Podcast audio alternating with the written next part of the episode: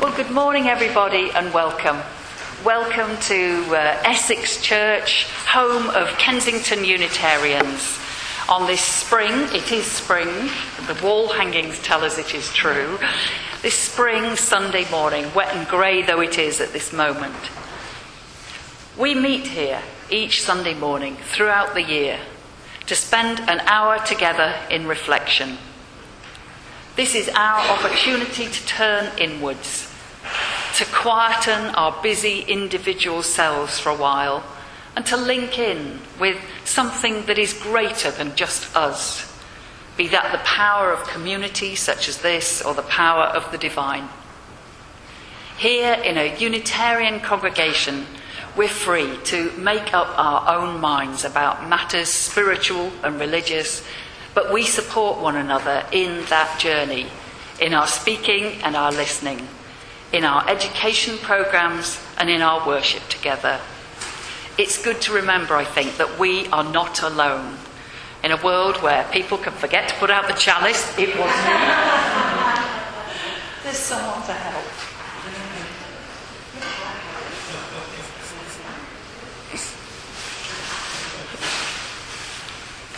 This world can seem a lonely and fragmented place, can't it?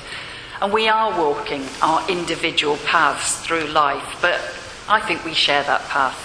So, welcome to Essex Church and welcome to this part of the journey. Now, here in Britain, we're in the middle of Fair Trade Fortnight, held each year to publicise the fair trade movement. And this year's campaign asks us to take a step for fair trade. We've been doing that here at Essex Church for some time. Um, we're a church with fair trade status, and so we try to source as many fair trade products as possible. Just a few of them are there uh, in front of us. And this year's star item is a fairly traded cotton tea towel, which some lucky person may find that they've won at the end of today's service in our oft times unjust world, it's good to know that there are people working for justice, working to remind us that we all are indeed one world, one globe, one circle,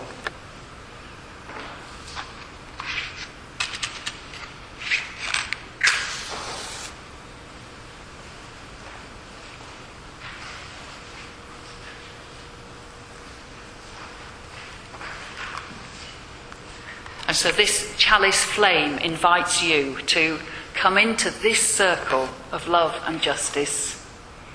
Come into this community of mercy, holiness, and healing. Come and know peace in your hearts. If the world were a village of a hundred people, this idea seems to have come from Donella Meadows' State of the Village report which was based on a village of a thousand people. The information was produced as a poster for the Earth Summit in 1992, and our version is adapted from a book for children by David Smith and other sources. 61 villages would be Asian. Of that, 20 would be Chinese and 17 would be Indian. 14 would be African. 11 would be European. Nine would be Latin or South American. Five would be North American. And one of the visitors would be from the South Pacific. 33 would have mobile phones, and 16 would be able to access the internet, whilst 24 would not have access to any electricity. There would be an equal number of males and females. 30 of the villagers would be children, and 70 would be adults there would be 18 cars, and 25 people would have a television. 63 would have inadequate sanitation, and 20 would not be able to have safe, clean drinking water. There would be enough food in the village to feed everyone, but there would be 20 who were malnourished. But there would be 20 who were malnourished, whilst one would be dying of starvation, and 15 would be overweight. Twenty villages would live in fear of death through armed struggle, landmines, bombardment, or unrest. Thirty-two would be breathing polluted air. Thirty-three would be Christians. 20 would be Muslims, 13 would be Hindus, 6 would be Buddhists, 2 would be atheists, 12 would be non religious, and the remaining 14 would be members of other religions. One villager would have AIDS, 26 would smoke. One villager would have been to university, but 17 wouldn't be able to read.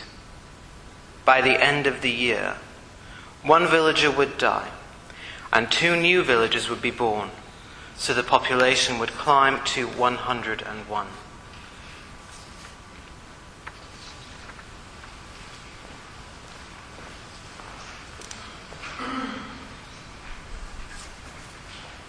With that idea of this global village, would you join now in a time of prayer and reflection?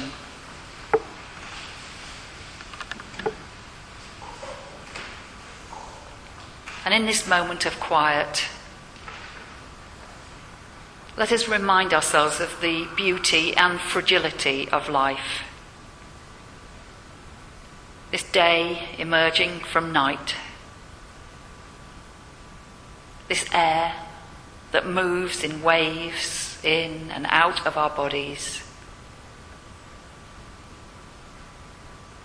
the blood that pumps, the movement all of this is gift, and none assured.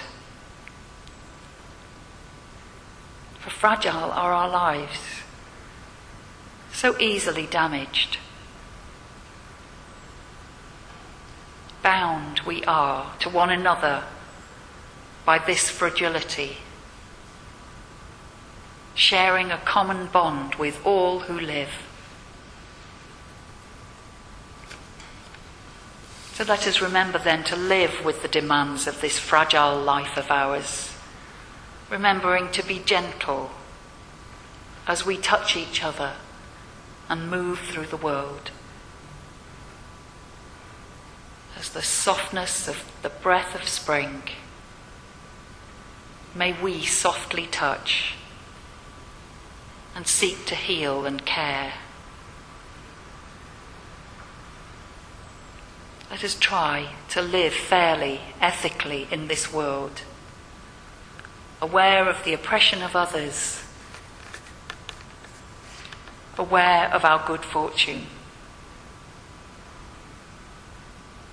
Let us remember to take the time to cherish that which is most dear and precious to us. And let us give thanks for this gift of life. Let us use it well, living gently, consciously, and as fairly as we can.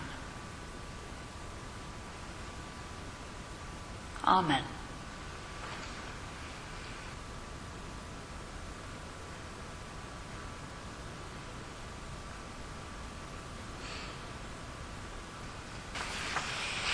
I d- I don't know if you, you've met the um, Anansi stories. They come from a number of different uh, traditions, but I think they originally come from Ghana and uh, the Ashanti tribe. And Anansi is kind of a bit like Coyote uh, from the Native American tradition. He's the, the wise trickster.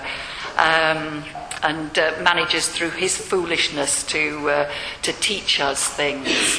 And um, Ashanti storytelling is often begun with the words, We do not really mean, we do not really mean that what we are about to say is true. A story, a story. Let it come, let it go. And they finish traditionally with, This is my story which I have related. If it be sweet or if it be not sweet, take some elsewhere and let some come back to me. And so it is said that Anansi thought to himself that if he could collect all the common sense in the world and keep it for himself, then he was bound to get plenty of money and plenty of power, for everybody would then have to come to him with their worries, and he'd charge them a whole lot for his advice. So Anansi started to collect up and collect up all the common sense that he could find, and he put it all into one huge calabash.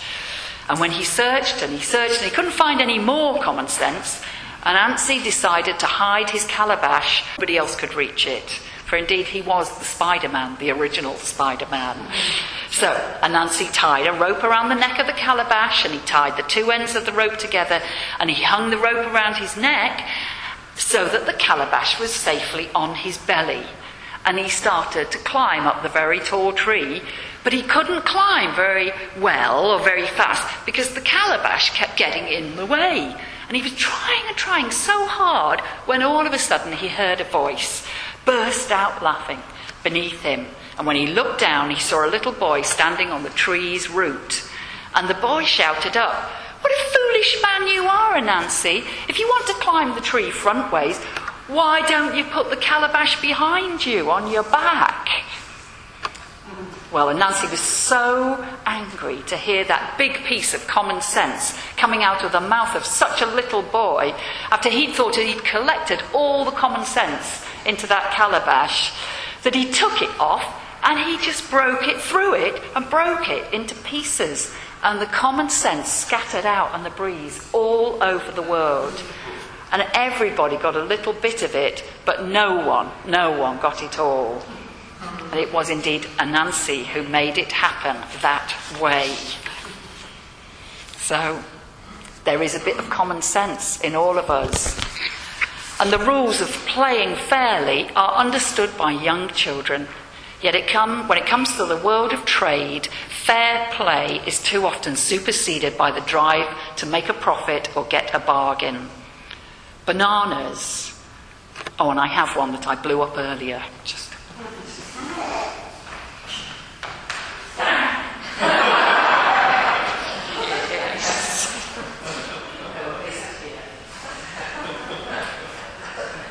Bananas, they have become a symbol of uh, the world fair trade movement for a number of reasons. They are Britain's number one fruit. They alone account for 1% of all UK supermarket sales, which I find incredible. And the demand, as we know, for cheap bananas in supermarkets puts ever more pressure on the producers to reduce their costs and of course, that usually means reducing wages. In normal trade, only the tiniest bit of profit from each banana ever goes back even to the country uh, where it was grown, never mind the actual person who grew it. It's a tough trade. Banana growers work long hours in poor conditions. They have to deal with sharp machetes and the chemicals used in the banana fields. And this drive to make a profit from bananas and sell them cheaply in British supermarkets means that children are often used in this trade because children come cheap when it comes to labour. Um, five giant multinational companies still control 80% of the international banana trade. And that's why every fair trade banana that we buy helps to make life a little fairer for farmers. And in Britain, especially, our fair trade bananas, of which there are some there that we can sample later, they're likely to have come from the Windward Islands. It was Britain that encouraged the Windward Islanders to grow only bananas in the first place. And then trade rules meant that we could no longer give them preferential treatment. Life became unbelievably tough on those islands. Now, however, most of the Windward Island bananas are sold in fair trade agreements. The islanders are using their fair trade premium to improve life and to diversify their crops. So it's only a banana, but it's come to symbolize the craziness and the injustice of fair trade, of world trade rather, rules. It also, I think, that it symbolizes the possibility that simply by our purchasing decisions, we can make this world just a little bit more fair. So, this is the story which I have related. And if it be sweet or if it be not sweet, take some elsewhere and let some come back to you.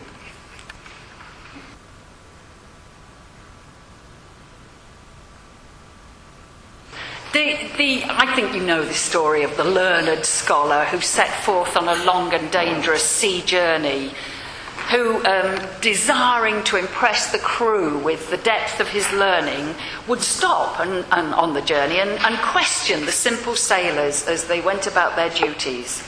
Tell me, my good man, he would ask a sailor, Have you studied philosophy? And the sailor would answer, Oh no, I'm just a simple sailor. Uh, I only know how to sail this ship from one shore to the other. Of course, the scholar would reply, You poor man, you've wasted half your life. And the following day, he would again question the sailor, Have you studied geometry, my good man? And the sailor would reply again, No, I'm sorry, sir, I just rig the sails and steer the ship. And the scholar would again shake his head in despair and say only, you poor fellow, dwelling in ignorance, you're wasting so much of your life. And day after day, I'm surprised this boat did not get chucked over actually. day after day, the questions went on. Have you studied geometry, anthropology, zoology, psychology, physiology? And the sailor, the poor sailor, could only shake his head in denial. And then one night, the ship foundered in a storm. The, sa- the scholar anxiously watched the crashing waves and held tightly to the mast. And the sailor approached the scholar and asked him, Have you, my good man, by any chance studied swimology? and in puzzlement, the scholar could only shake his head. Well, that really is too bad, said the sailor, because you've wasted your whole life and the ship is sinking. I think this is a story that raises a number of questions that we need to consider in this whistle stop tour of life's big questions, some of which we perhaps need to explore as a species, some of which are personal and individual, questions that probably no one but ourselves can choose an answer for us.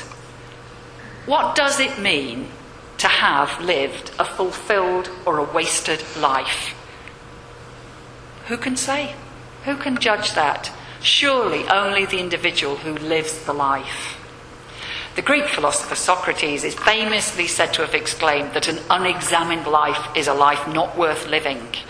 Now, Socrates was well known for never losing an argument and for reducing his opponents in philosophical debates to a kind of gibbering silence.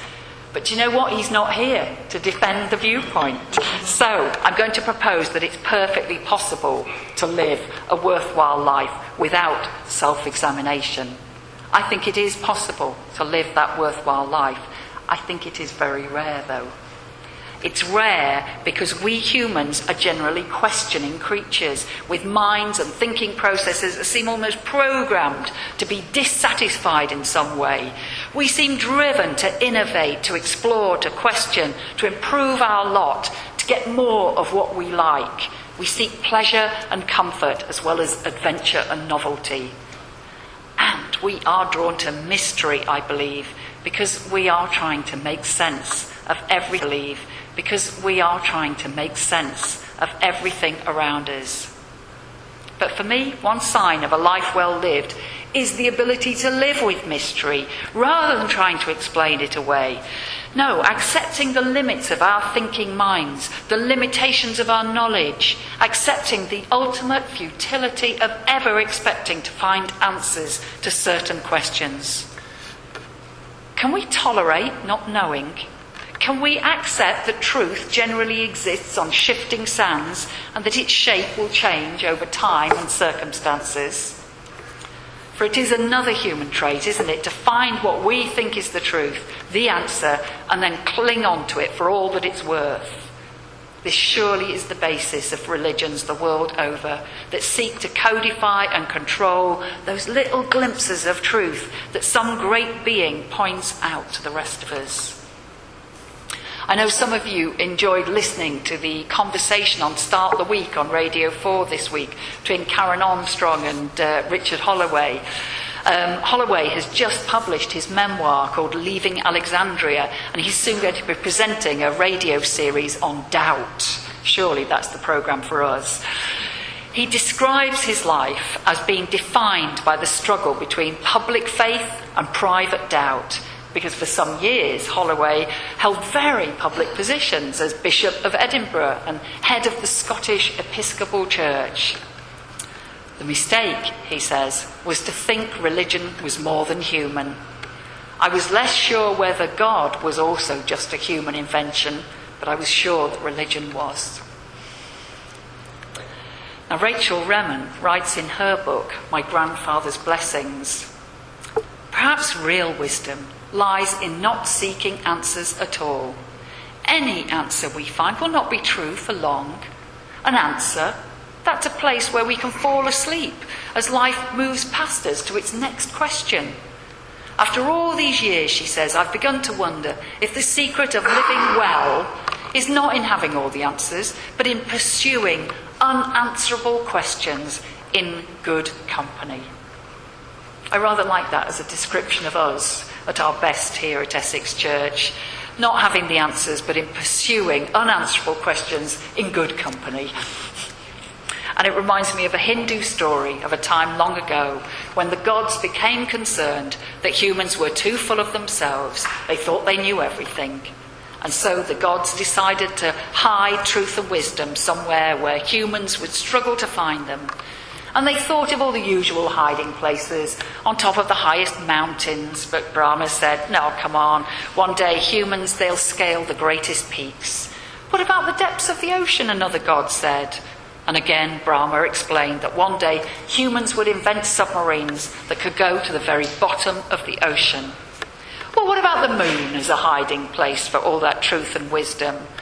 And then Brahma explained one day humans would reach the moon. And then he pondered a while and he smiled. Truth and wisdom, I shall hide them in the human heart, for most of them will never think of looking there. And so, when we meet to talk and discuss life's big questions, as we often seem to do here at Essex Church, what are we doing but exploring in good company with others the tantalizing fragments of wisdom hidden deep within us all? How fortunate we are to have that time and that space in which to explore. For what a gift it is to live in a time when we're free to ask questions for which there may not be answers. And what a responsibility we have to use our freedoms to find better ways to live on our planet Earth. That in the words of that Buddhist prayer, all beings might be happy and at peace and know their wholeness and get a fair price for their bananas. Amen.